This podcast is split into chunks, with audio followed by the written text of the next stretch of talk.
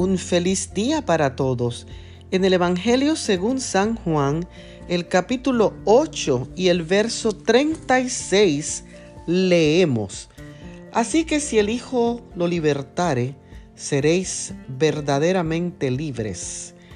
En un mundo en el que muchos se sienten encadenados a una relación, a una droga, a una deuda, a una doctrina, a una iglesia, a un líder religioso.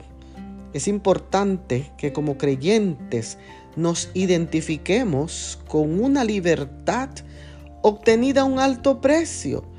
Cristo Jesús dio su vida por nosotros para que pudiéramos conseguir la libertad espiritual que necesitamos para vivir sin cadenas, sin ataduras, vivir con esperanzas, amar a los demás, caminar en fe, vivir sin culpa, sin preocupación, porque somos verdaderamente libres en Cristo que nos libertó. Este texto me hace decir, gracias Dios por mi libertad. Dios te bendiga.